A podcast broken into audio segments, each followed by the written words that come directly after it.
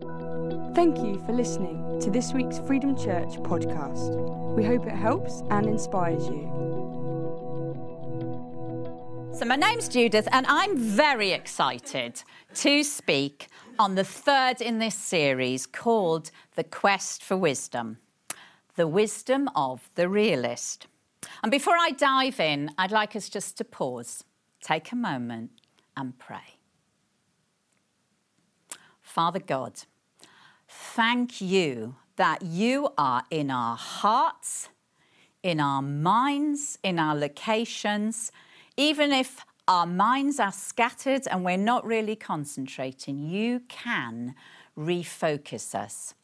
Praying this morning that you can recenter us into your love and your knowledge and your wisdom to really just learn something new about wisdom and how we can live better as Christians in this life. Amen. Now, I'm going to focus totally this morning on the book of Ecclesiastes. In the middle of the Bible, coming after Proverbs. Now, if I was really mean, I might have asked you to do a little bit of Bible drill. When I was a primary school teacher and I taught at King's School, I used to do Bible drill every morning. So I'd say, attention. And the book, like the sword, because we're told this Bible is the sword. It's there to help us every day. So I'd say, attention. So they'd stand up, the kids. Then we'd say, on guard. then we'd say, fire and I would give them the verse of the book they were supposed to find. First person got a sweet. I'm not promising that this morning because I've already told you where Ecclesiastics is. So, Hannah, sorry, no sweets. You already know where it is. But I do urge you, I can't really give total justice to this amazing book this morning. Do spend the next week diving in, meditating on some of the words. You might have been put off the book, you might have never read this book, but please do. I have learned, God has taught me so much through the preparation of this talk this morning. I'm going to use mainly well, actually, totally the New Living Translation for my quotations this morning. So I've told you it's come after the book of Proverbs, which Tasha spoke so well on last week. And the books, Proverbs and Ecclesiastics, are designed to be read together, they're interlocking. I love this book because it is so human, so us, so real. The teacher never finds any real answer to his quest for wisdom. There is no formula to life. It can't be buttoned down. And how true that is. We follow the teacher on his very real quest, asking questions we do today. Why? How come? What's the point? The reason the book exists, and it's here in the Word of God, is because most of us do everything and anything else but have a deep relationship with God. And Ecclesiastics is a reality check to Proverbs, which at times implies if you play by the rules, you will win at life. And both Proverbs and Ecclesiastics have a piece of the truth Together, they are needed for the full truth the truth of how we can live life in true wisdom. The English title, Ecclesiastes, comes from the Greek translation of its Hebrew name. It's me, so you're going to get a bit of Hebrew this morning. Kohelet, meaning one who gathers. Not much is known about this gatherer of students, the teacher. Traditionally, he's been identified with King Solomon because at the beginning of the book, he claims to be a son of David. But the writer is anonymous. And the book's context and language imply a much later origin, based on Persian words and Aramaic phrases within the Hebrew text. It is likely that the writer was living around or in Jerusalem any time from the 6th to the 4th century BC, so later than Solomon was around.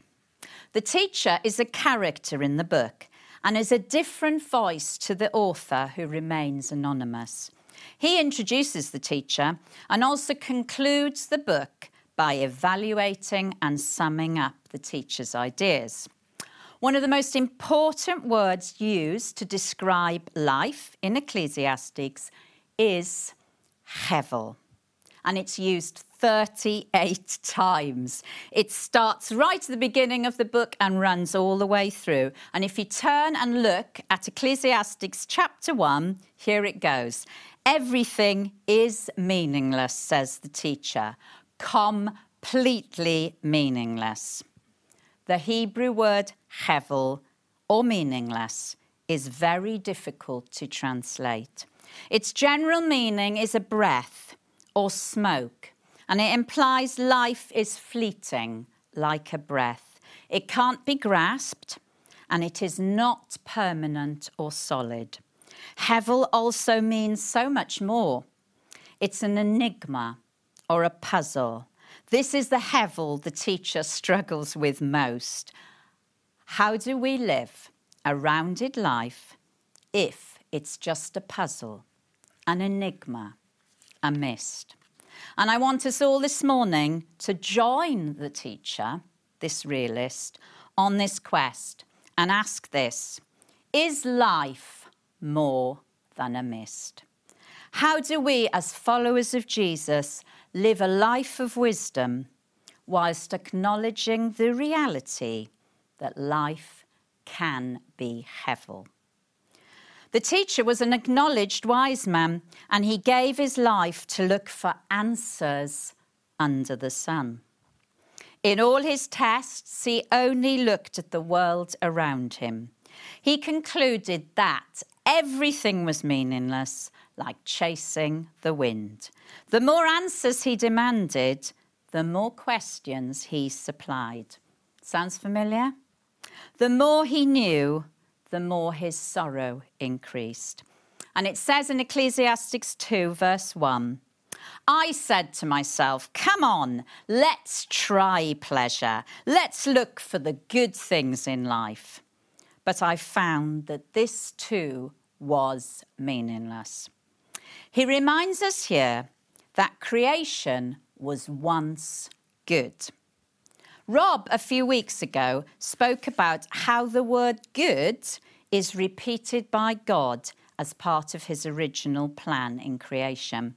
And Tasha last week talked about how the tree of the knowledge of good and evil caused Adam and Eve to commit their first act of not trusting God, not acting on wisdom. In the act of eating, they gained the knowledge of good and the knowledge of what the absence of good brings.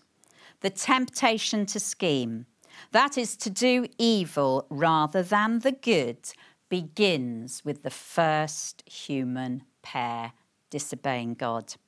The teacher in, Ecclesiastes tried all the pleasures and the decadence to find the point of life. But again, none was permanent all was fleeting, a hevel like a mist. He tried work and labour as well, but no matter what he worked at, he realised that death would end it all.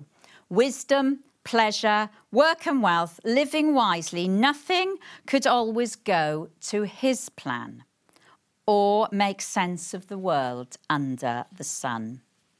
Let's look at these passages in Ecclesiastes 7 and chapter 8 to further expand what he's talking about. Chapter 7, verse 23 to 25.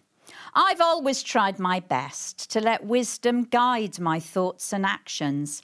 I said to myself, I am determined to be wise, but it didn't work.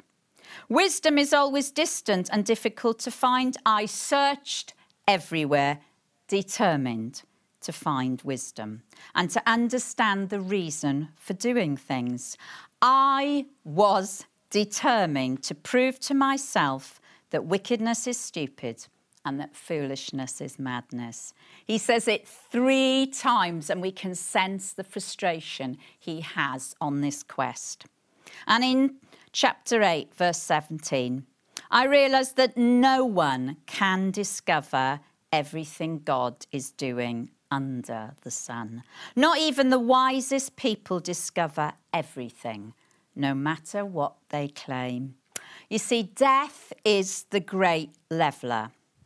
We can't always see or work out what God is doing, and it really frustrated him, like it can do us if we're honest. You know, we could be saying, But I'm following what the Proverbs say.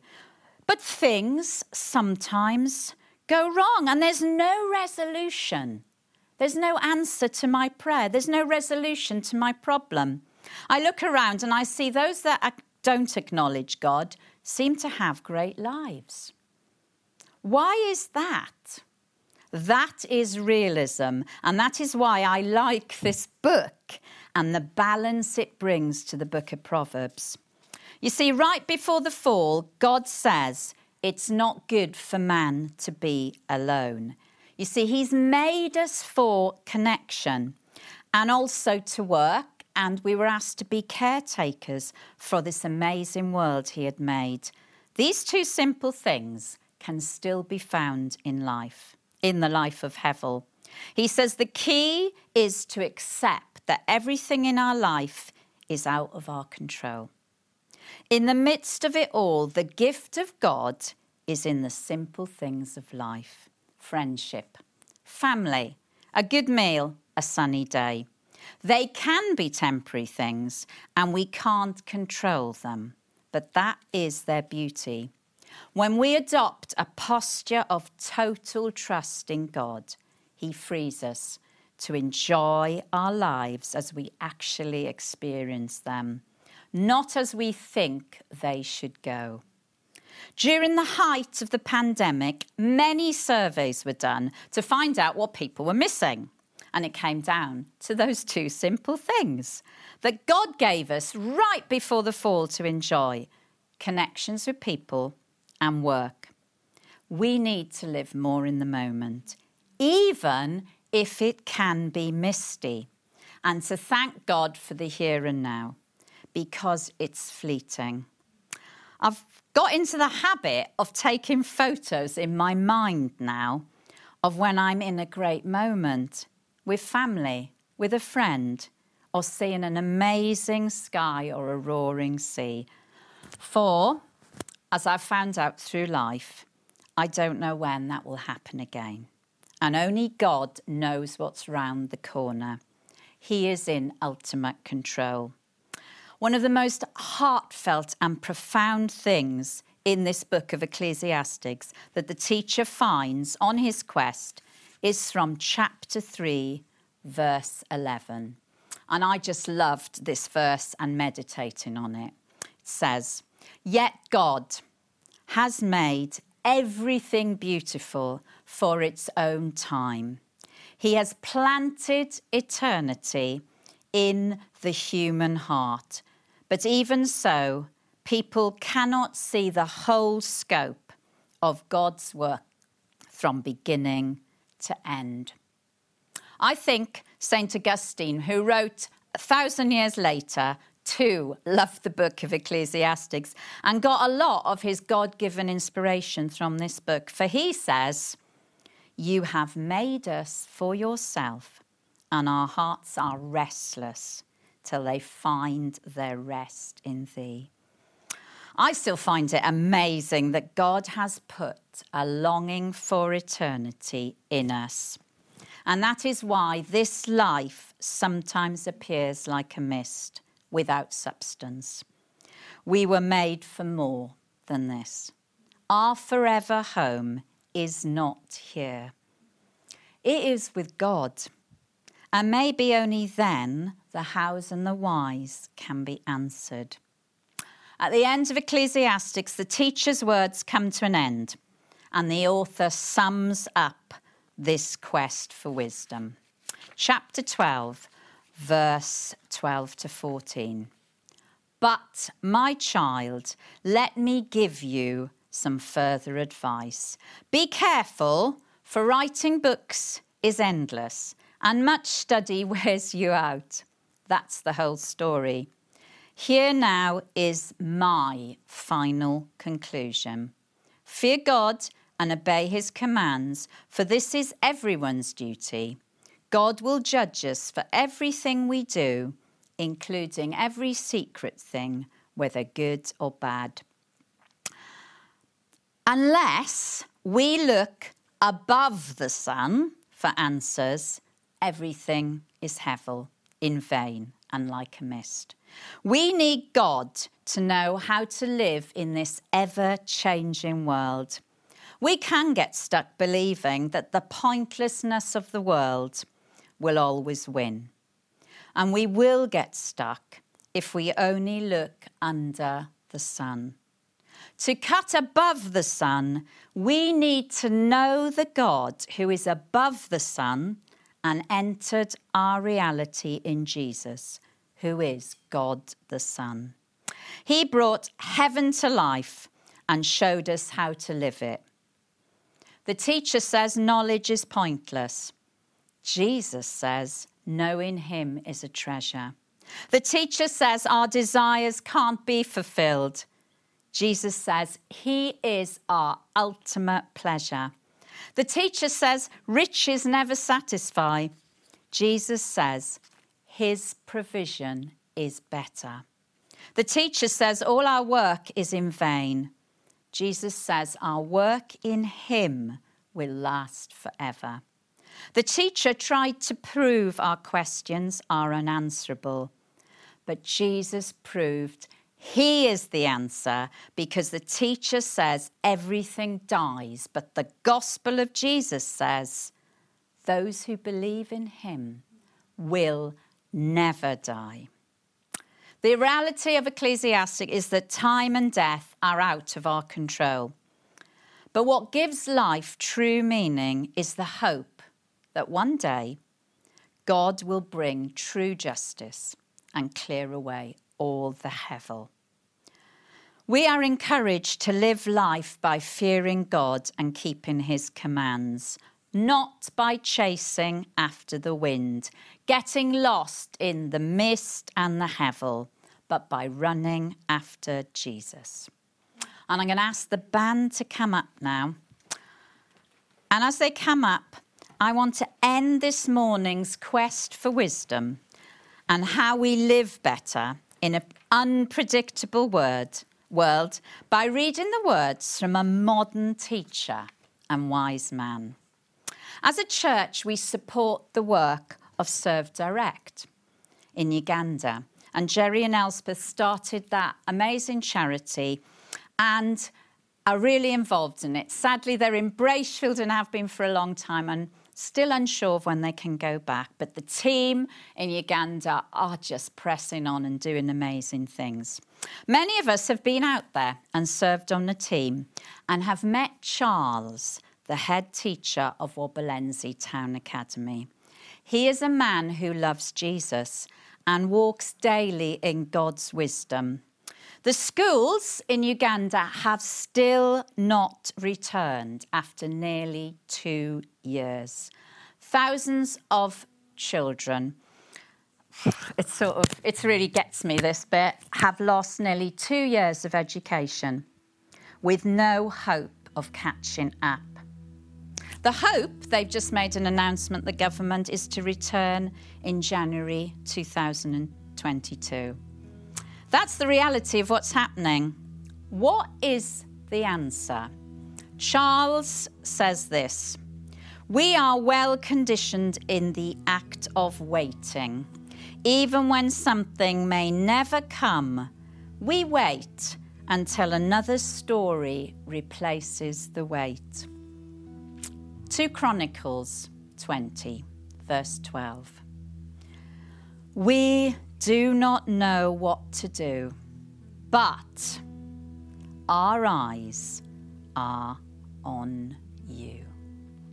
And can I ask you to stand or to kneel and open your hands as you do to receive God's love and hope right now. Heavenly Father, we are in uncertain times. We live in a troubled world of suffering and unfairness. Fill us anew with your hope to live life honestly, connected to you and each other. And now make your hands into a really tight fist and then let it go. Father, take my pains and uncertainty this morning. Where there seems no resolution, help me to trust and be faithful to you, even if there is no answer in the here and now. You never let go, and you love us so, so much. Amen. For more information about Freedom Church, please go to www.freedomchurch.uk. Thank you for listening.